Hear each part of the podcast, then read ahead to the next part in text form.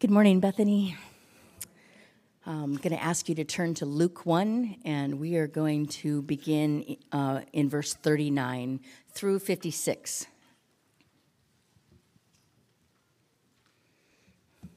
This is an absolutely beautiful passage. I, I just really enjoyed reading it and you know practicing it to, to read before you. In those days, Mary arose and went with haste into the hill country to a town in Judah, and she entered the house of Zechariah and greeted Elizabeth. And when, when Elizabeth heard the greeting of the baby, the baby leapt in her womb, and Elizabeth was filled with the Holy Spirit. And she exclaimed with a loud cry, Blessed are you among women, and blessed is the fruit of your womb. And why is this granted to me that the mother of my Lord should come to me? For behold, when the sound of your greeting came to my ears, the baby in my womb leaped for joy. And blessed is she who believed that there would be a fulfillment of what was spoken to her from the Lord. And in response, Mary sang a song of praise.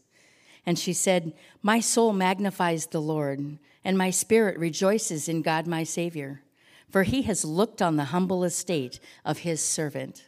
For behold, from now on all generations will call me blessed. For he who is mighty has done great things for me, and holy is his name. And his mercy is for those who fear him from generation to generation. He has shown strength with his arm. He has scattered the proud in the thoughts of their hearts. He has brought down the mighty from their thrones and exalted those of humble estate. He has filled the hungry with good things, and the rich he has sent away empty. He has helped his servant Israel in remembrance of his mercy, as he spoke to our fathers, to Abraham, and to his offspring forever. And Mary remained with her about three months and returned to her home. This is the word of the Lord.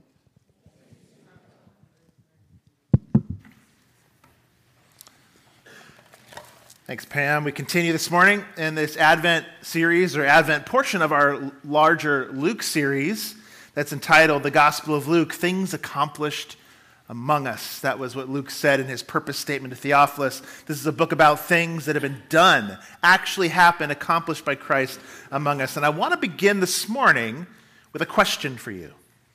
A question first for those of you who have trusted Christ. Do you ever pause or have enough space in life to pause and just marvel and wonder at the fact that you have trusted Christ? You personally. I mean, do you ever pause and think it's, it's, it's incredible how God used my life or the people in my life and His word and circumstances, the fact that He's come into your life? Or say, it's just incredible how God has changed my life and in ways I never could imagine. I think it's in our human nature to tend to drift towards maybe forgetting that or not pondering that enough or reminding and remembering in our own lives that salvation is of grace.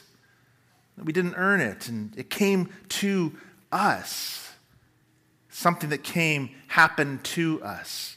Not even something many of us even feel like we necessarily sought out. Not something that we really decided, but something even outside us that came to us in our life. And this realization today, this morning, for both Elizabeth and Mary, completely turned upside down their lives as they realized what was happening. They had never experienced anything like this before. But every true Christian knows a bit of, at least something of what they speak about today. God had come to them, He had initiated with them. Salvation had come to them, and they were totally changed and transformed by this. And they speak an incredible prophetic word by words by the power of the Spirit this morning in this passage. As they were astonished, they were amazed, they marveled and wondered at the incredible things that were happening to both of them now family members, Elizabeth and Mary, miraculous births, thousands year old prophecies coming true, not only in their lifetimes, but through their lives and in their wombs. That's what was happening. This morning, we're going to look at the meeting of two heart, soul sisters, you could call them, each with their own joyful prophetic word about the meaning of Christmas. And not only the meaning of Christmas, but the state of a soul that trusts Christ, the state of a person who receives Jesus as the Son of God. So let's look this morning at the story of Christmas.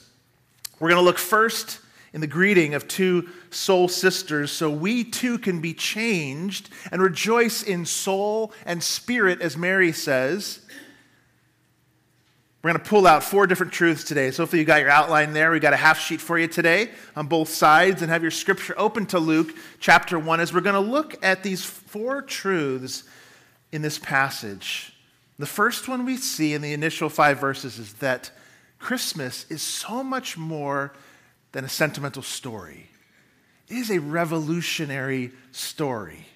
It's so much more than something sentimental, it's radical, revolutionary. As you look at this uh, uh, exchange between Mary and Elizabeth, you think about some of the incredible things that happen. As Mary is just a few days now, she's only a few days from hearing about her own pregnancy from the angel Gabriel. So she's about three days pregnant, that's it. And she's only, remember, about 12 to 15 year, years old, according to cultural standards at that time, for, uh, or cultural practices, I should say. And she takes this 80 mile journey to see her relative Elizabeth, who is at the total other opposite end of the spectrum of life. Remember, Elizabeth was barren. Uh, and she too has received news from Gabriel of a miraculous birth, and her baby was now about six months old in gestation at that time. It's an incredible situation. And verse 39 tells us that Mary arose and she went with haste, showing this an immediate obedience on her part to go and check out this sign. Check out uh, her, her family member Elizabeth to see is she really pregnant? To go check it out for herself. Gabriel told her this, and a few days later, she's there at their doorstep. Have you ever traveled to a place and you just couldn't wait to get there? Whether it was, a, you know, a honeymoon or a big trip uh, out, outside the United States or off to Hawaii or something, and you just couldn't wait to get there. That anticipation. Or how about back in the day, excuse me, when loved ones could wait for you in the airport? and you could come off the terminal tunnel when you deplaned and you were waiting and you knew they were going to be there and they knew you were coming and that expectation you felt to get there, that part of the journey, the anticipation of seeing someone. Or have we gone on a road trip and had your kids in the back seat. What do they say?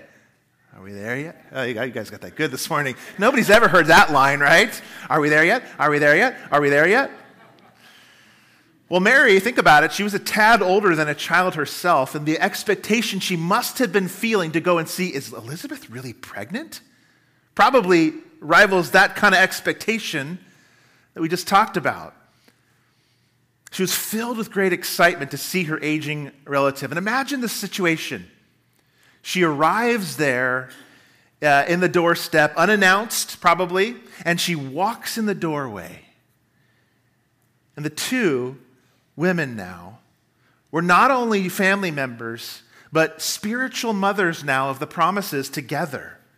Their wombs were filled with eternity in Mary's case, and the mission in the other one, Elizabeth's case, Jesus and John the Baptist. These two were not only connected through biology now, but also through theology now, and now they were the center of God's redemptive plan for the world. These two women, the center of God's working out of thousands of years of history and plan, is centered now in these two wombs. It's an incredible story. Soul sisters, we're calling them, who, when they meet, they can barely contain themselves, so they, they break out in song. So that they do break out in song is really appropriate, actually, for both of them, because they can barely contain their excitement in this moment. You know, we can tend to sentimentalize Christmas, as our first point says, and it's fun to do that in some ways. Chestnuts roasting on an open fire, right? Sleigh rides in the snow, all the Christmas villages and decorations that go with it.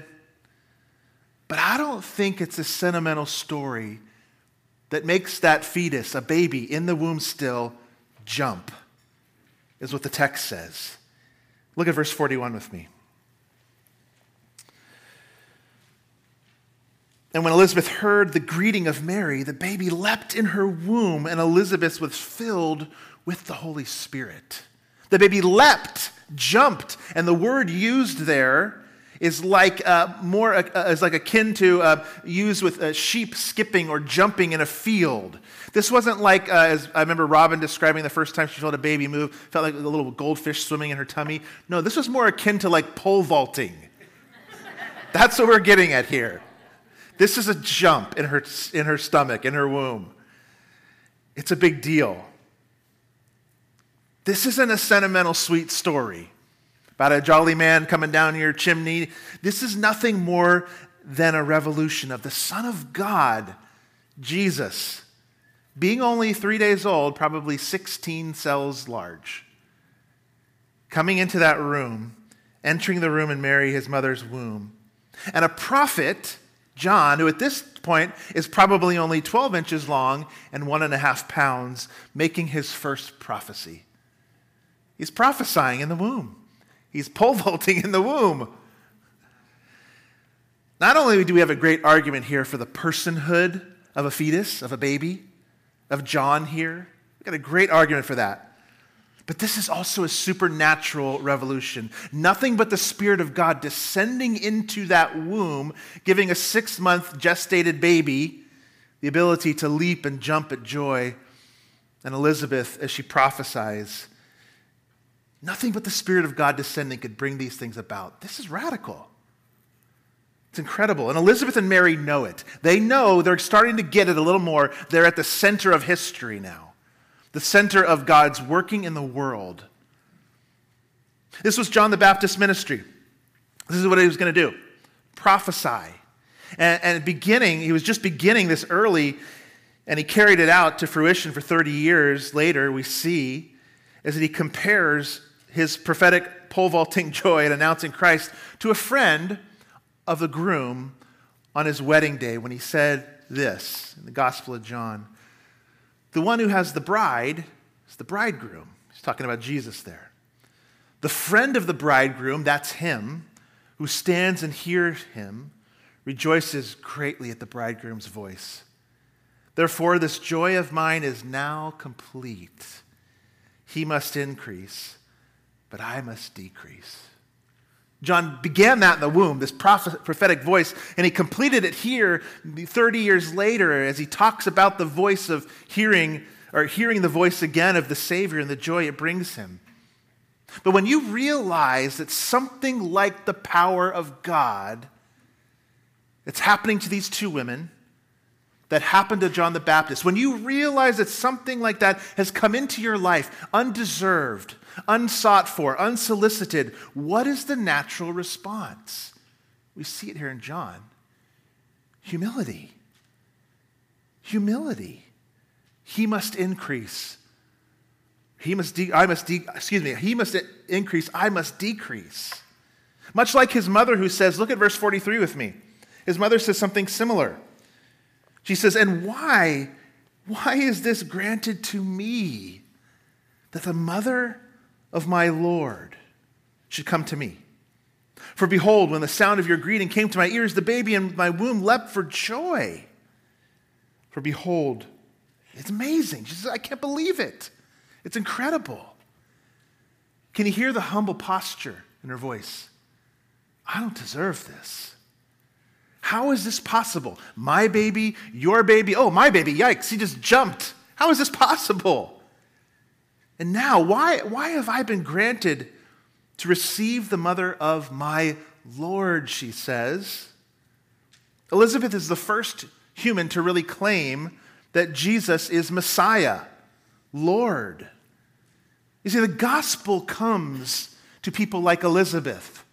The gospel comes to people who are humble, those who know they don't deserve it, those who know they didn't earn it, Elizabeth says, Why has this been granted to me, of all people, to be able to meet the mother of my Lord? I mean, think about this. Who told, who told Elizabeth that this Jesus was Lord? Who told her Mary had believed, as she says in verse 45, she says, Blessed is he, she who believed all the prophecies of the angel. Who told her these things? How does she even know these things? Spirit of God. The Spirit of God had come upon her and fills her here, Luke records. How else do those who are prone, like you and I are, to sentimentalize Christmas, how else do we reclaim it and recapture the radical nature of what happened?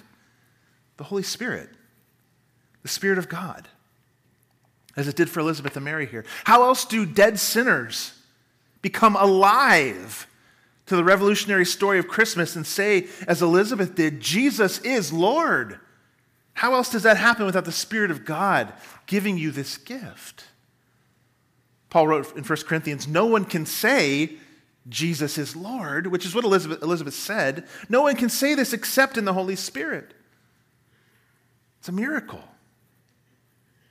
Like Elizabeth, may we be people who stand up in joy and say, Believe God's plan. Mary, you're blessed. You're believing it. There's blessing in believing.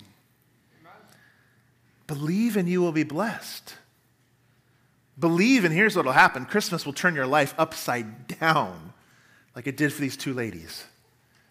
She can't contain herself, Elizabeth, here. And she calls Mary blessed uh, three times here in her short little song. She says, Blessed are you among women, Mary. Blessed is the fruit of your womb, Mary. And you, Mary, are blessed because you believed it.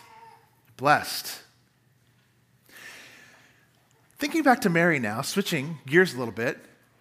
How do you think she received those words from Elizabeth? How do you think they impacted her heart in that moment? How do you think, uh, you know, that we really, she was really engaged in that moment? What I think we've got here is a wonderful picture of our need for Christian community. Remember from last week? Mary is a nowhere girl from a nowhere town an unwed teenage mother who's been given the responsibility to carry eternity in flesh, God in flesh in her body. And God's plan, as we saw last week, they were absolutely confusing to Mary. We know that from last week's passage. We saw that she could not have fully understood the full weight of what she'd been asked to do. Remember, she's an adolescent, a little more than a child. But God, in His good kindness, He gave her Elizabeth, like he's given each and every one of us each other. Those sitting next to us in these chairs. He gave Mary someone in her life to come alongside and encourage her. That's what she got. God's plans were confusing. What did she need? It's the same thing you and I need from others in the church encouragement. We need encouragement and she comes and encourages her. We finished that with Thessalonians 5, 1 Thessalonians 5. Do you remember? Therefore, encourage one another and build one another up, just as you are doing. Elizabeth comes, You're blessed. You're blessed. God is working. You're blessed. The fruit of your womb, you're blessed. You believed. She needed, Mary did, an older woman to come alongside her and to say to her, God has got this. God is working through you. You are blessed. You have the Messiah in you, Mary. She needed someone to come alongside her and champion and cheer her on. She was a 13, 14 year old girl, unwed, who'd just seen an angel. Think about that. And we can say similar words to each other when life overwhelms us, God's confusing, confusing plans. Maybe not the virgin part, but we can say the other stuff to each other. Remember who you are. You're blessed. You're blessed. You're blessed. God has got this. God is working through you. And you have the Spirit of God in you, right? See, Elizabeth had already been through tough stuff of life. Elizabeth had already gone through the morning sickness, right? So she could help Mary with hers, literally and figuratively. She'd gone through it, she'd been there. Some of you I know who, like Elizabeth, are aged, aging, maybe feel like you don't have a purpose anymore. You ever feel that? Like it just kind of, you know, used to feel like it's so much purpose in life, so much to do, so much ahead of you still. And now there's much more behind you than ahead. And it, the tendency can be for maybe you to feel like you just don't have purpose anymore. Don't you see it here in this story? You older saints, we who are younger or are younger than me, we need you. Mary needed Elizabeth. We need you to be here. We need your story.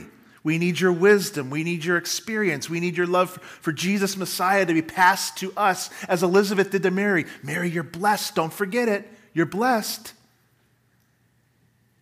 As we share in this revolutionary story together,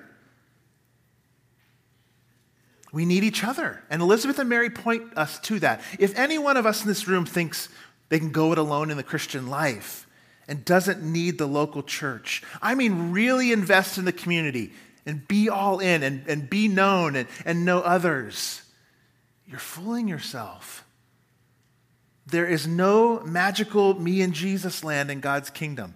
It's just not a thing, it doesn't exist. It's always people like Elizabeth to Mary, encouraging her, You're blessed. Don't forget it. Even though you're totally confused right now, Mary, I know you're blessed. God is with you. We need you, older saints. We need each other as we come to the gospel of Jesus Christ. We cannot survive the life of a disciple alone. Mary needed Elizabeth. We need each other so that we don't slip into sentimentalizing Christmas, but still living under the radical revolutionary claims of the gospel of Jesus Christ. And Mary, it works. she responds with encouragement. Let's look at her song. Let's look at the song of Mary now that we've seen the greeting between these two women. Let's look at Mary's song. It's wonderful, beautiful. And think about the reality of a 14 year old Mary finding out three days prior about this incredible, scary, confusing pregnancy. And just three days later, she speaks and says one of those beautiful songs ever written and claiming that she too, she had been revolutionized. She'd been transformed to the core, she says, my soul and spirit. My soul magnifies the Lord. My spirit rejoices in me. She says soul and spirit. It's a double emphasis on the depths of transformation that had taken place in her heart in these last few days. That's why she's a model, too, of belief and faith for us and what it means to be a Christian. She stands in the face of impossible odds and incredible circumstances because she knows she's growing the Messiah in her womb. Now, she doesn't, of course, know the extent of what that means, but do you see verse 48? What brings about the change? Look at her. She says in verse 48. She says, For, that's an important word. Why am I magnifying? Why is my soul? Why is my spirit rejoicing? For, verse 48, he who, or excuse me, for, uh, for he has looked on the humble estate of his servant. For behold, from now on, all generations will call me blessed.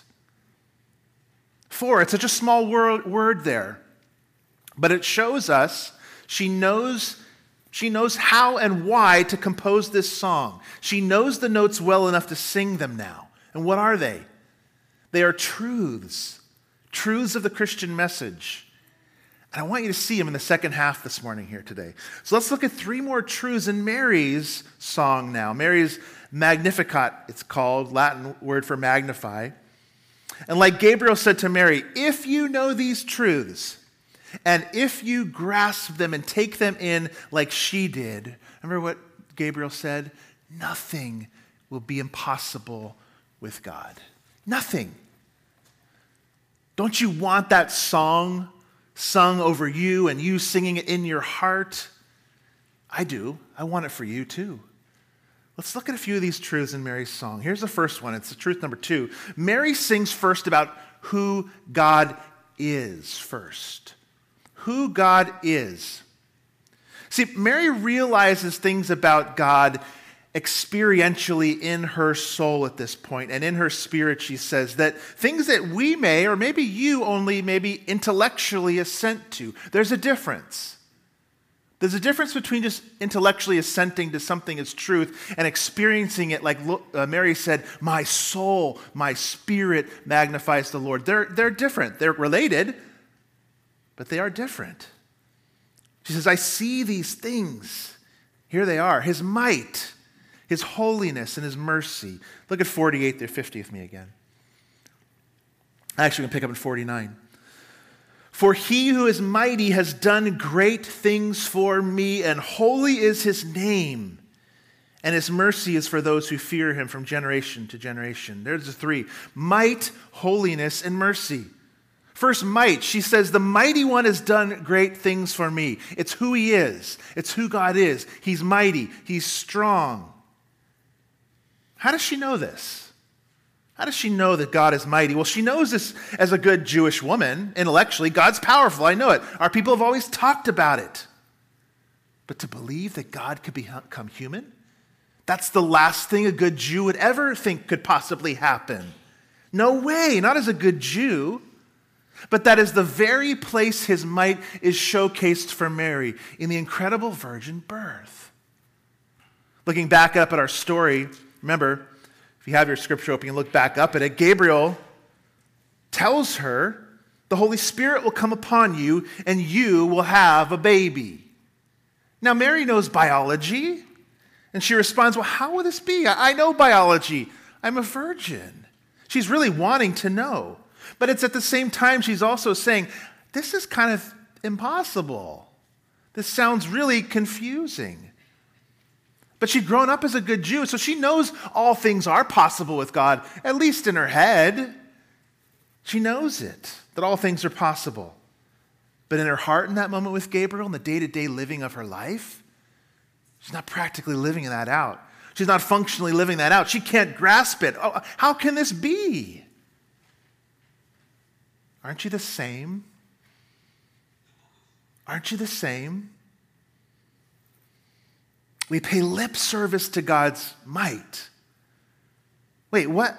A, virgin birth? For me?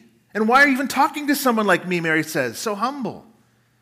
Mary had trouble believing God on some level, and Gabriel had to say, You forget God is mighty. You forget God is strong. You say you believe it, but Mary, you have to sing it, so you've got to know it experientially too. You say it, but you've got to sing it, Mary. With God, all things are possible, Mary. Maybe you're here today and you believe in God, but you kind of struggle with some of the radical claims of this birth, of Jesus, his birth, the radical stories about his birth, a virgin birth, and his death and his resurrection. Well, if you believe even just in God, you must say it's at least possible he could have the power to do these things. Like Mary, you might be saying, Well, yeah, I believe in God, but that he's mighty? That he could do things like this? You limit God if you do that. You're believing it, maybe. Oh, yeah, okay, I believe in God. Maybe he's mighty, but you're not singing it like Mary did. You're not experiencing it, his might. You believe in it, but you're not seeing it. Or maybe you find yourself bitter at God right now. That could be you today. You're going through a lot. Yeah, I believe God is mighty, but you just can't get over your anger or your disappointment with God or your frustrations with God and your hopelessness that you feel. Is He mighty enough that He will someday bring to us something so good? That you will look back on what you're going through right now and say, I would go through it a hundred times more to get what I have today. You have to sing it too. You can't just say it. You believe in it, but you're not singing it. He's mighty. All things are possible with him. Now, I'm not saying it's hard, not hard to do. It's not easy to sing it a lot of days, isn't it? It's not, it's hard. We have to be, just not believe it, but sing it like Mary did. Or how about those of us who look at ourselves and we're just so critical? How many of you get, tend to be self, just self critical? That voice that runs through your head, you know what it says, right? The self loathing voice that says, I'm so stupid. Why do people even like me? I never changed. This isn't going to work out. It never does for me. Or how about one of those unchristian phrases, maybe one of the most unchristian phrases that we haven't quite realized, but it's slipped into everyone's vocabulary and we all use it. It just is what it is. How many of us say that? It is what it is. No. God is mighty, Mary says. That means nothing, nothing ever just is what it is. Nothing. Nothing ever just is what it is. Nothing is impossible with God. You're believing it, but you're not singing it. It's God who is mighty. Next, he's holy. Might, holy. Holiness. Verse 49. Now, Mary didn't know the extent of the cross for Jesus. Obviously, she couldn't, right? She didn't know all the future. She could not have quite understood the cross yet and all that that would entail. But she does know God is holy. She does know that. So, him coming to earth as a baby, as Jesus, he must be coming some way to deal with sin if God is holy. Have you noticed over the years how, whether it's the media you intake or the entertainment we watch, how we've become more and more desensitized to what we are kind of willing to watch and listen to in entertainment? Have you noticed that? And if we played half the stuff we play on TV, on even network television or things we stream 30 years ago, I mean, it wouldn't even fly, a lot of it. It just wouldn't even play. And I'm just talking about Christians would be like kind of offended. I'm mean, just the general public would be like, yeah, that's not really appropriate. We've just become desensitized, haven't we, to sin and evil and just things that we see. It doesn't really bother us anymore, actually. It becomes normalized or we become desensitized. Not so with God. He doesn't go through the process that we've gone through in our culture in the last 40 years.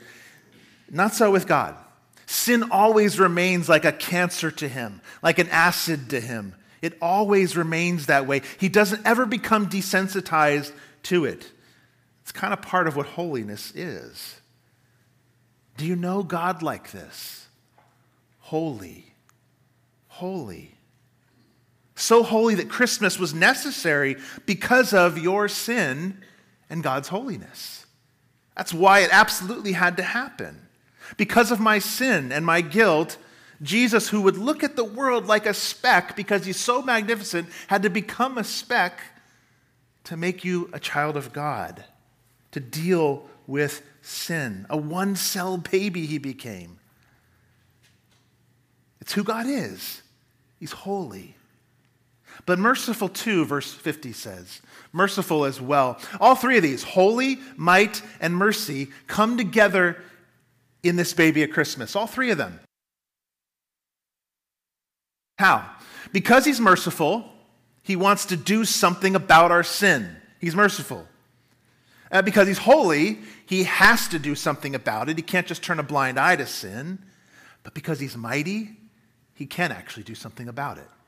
All three of those have to be there. They all have to be there. You've heard, seen in the news all the stories. Elon Musk recently purchasing Twitter, right?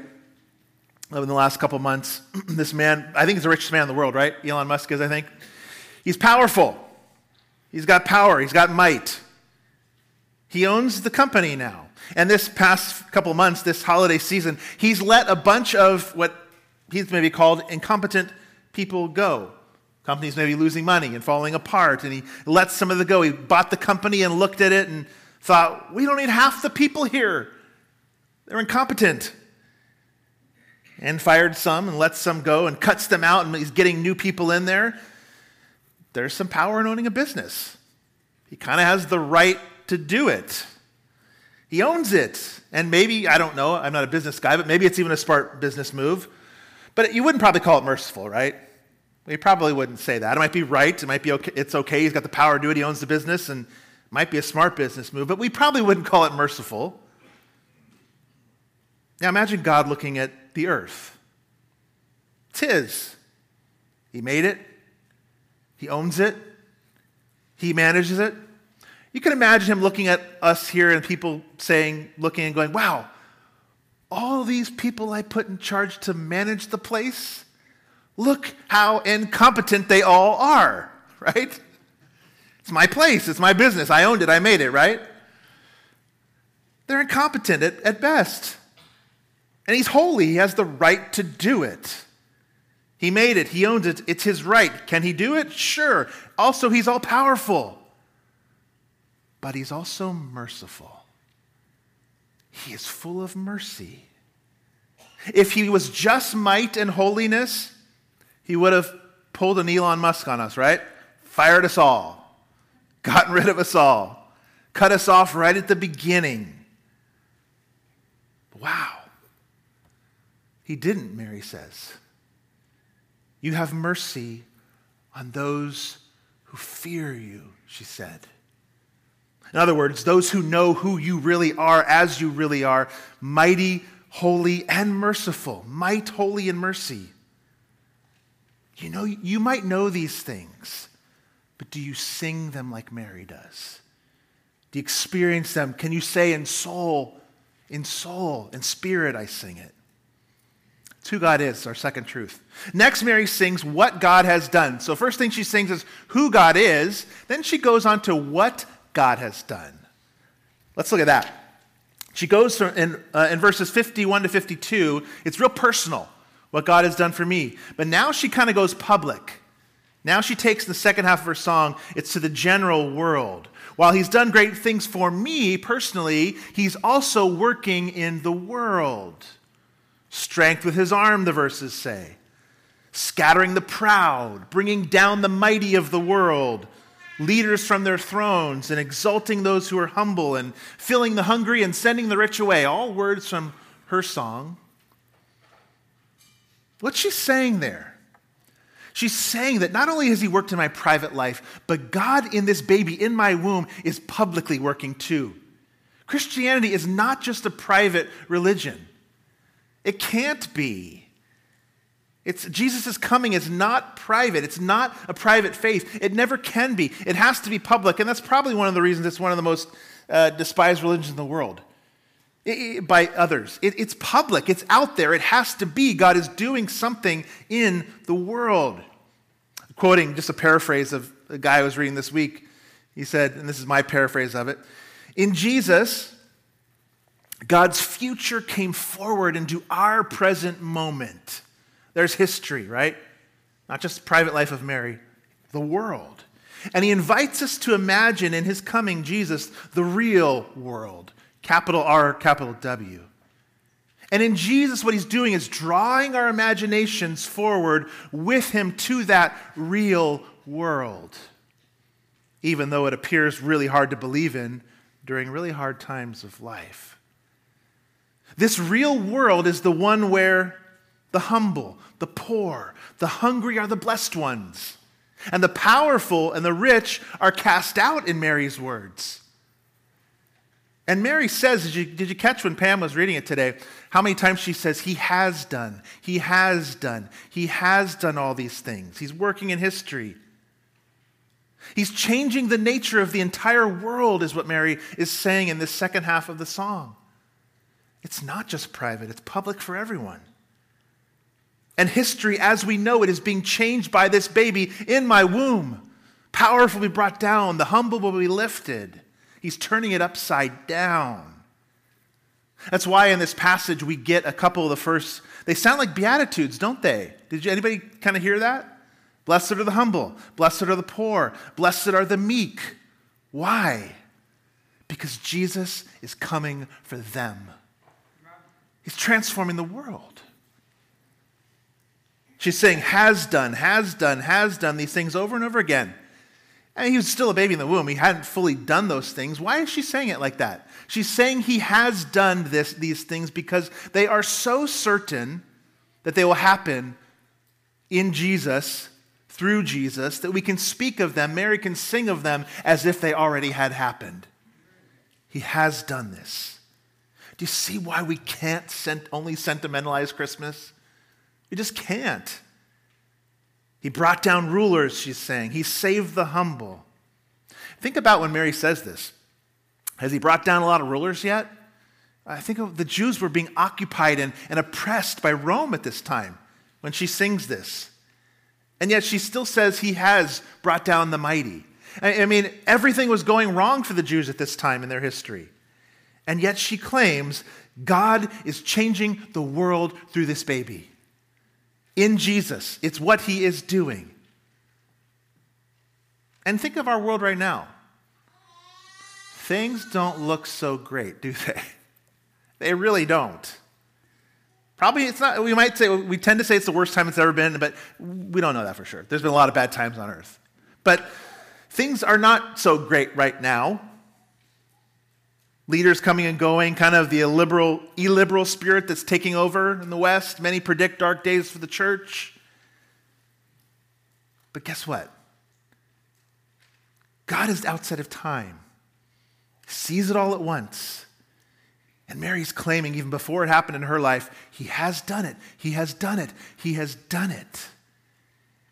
We can't put claims on His timing.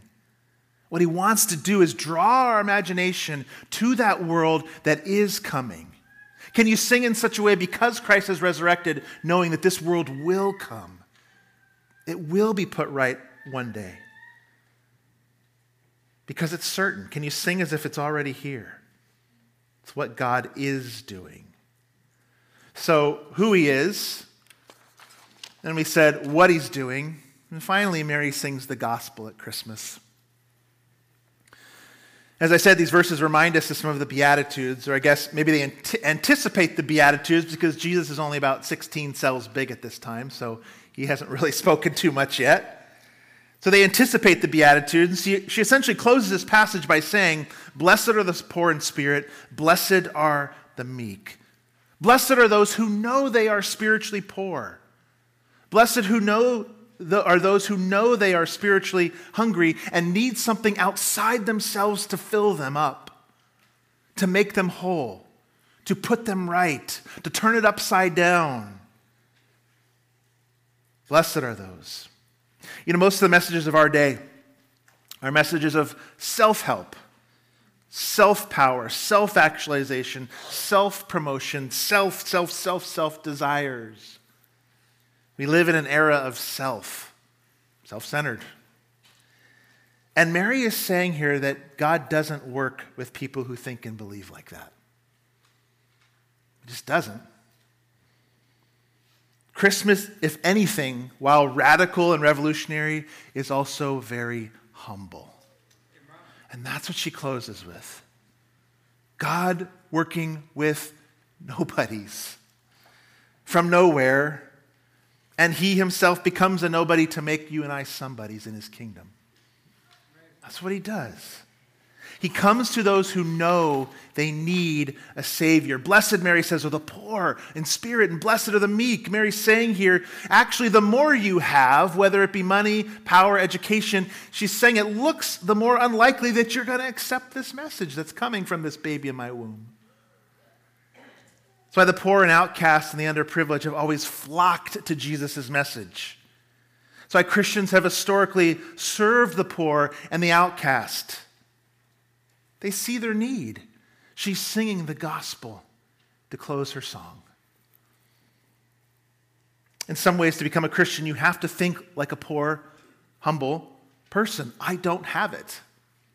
I don't have what it takes.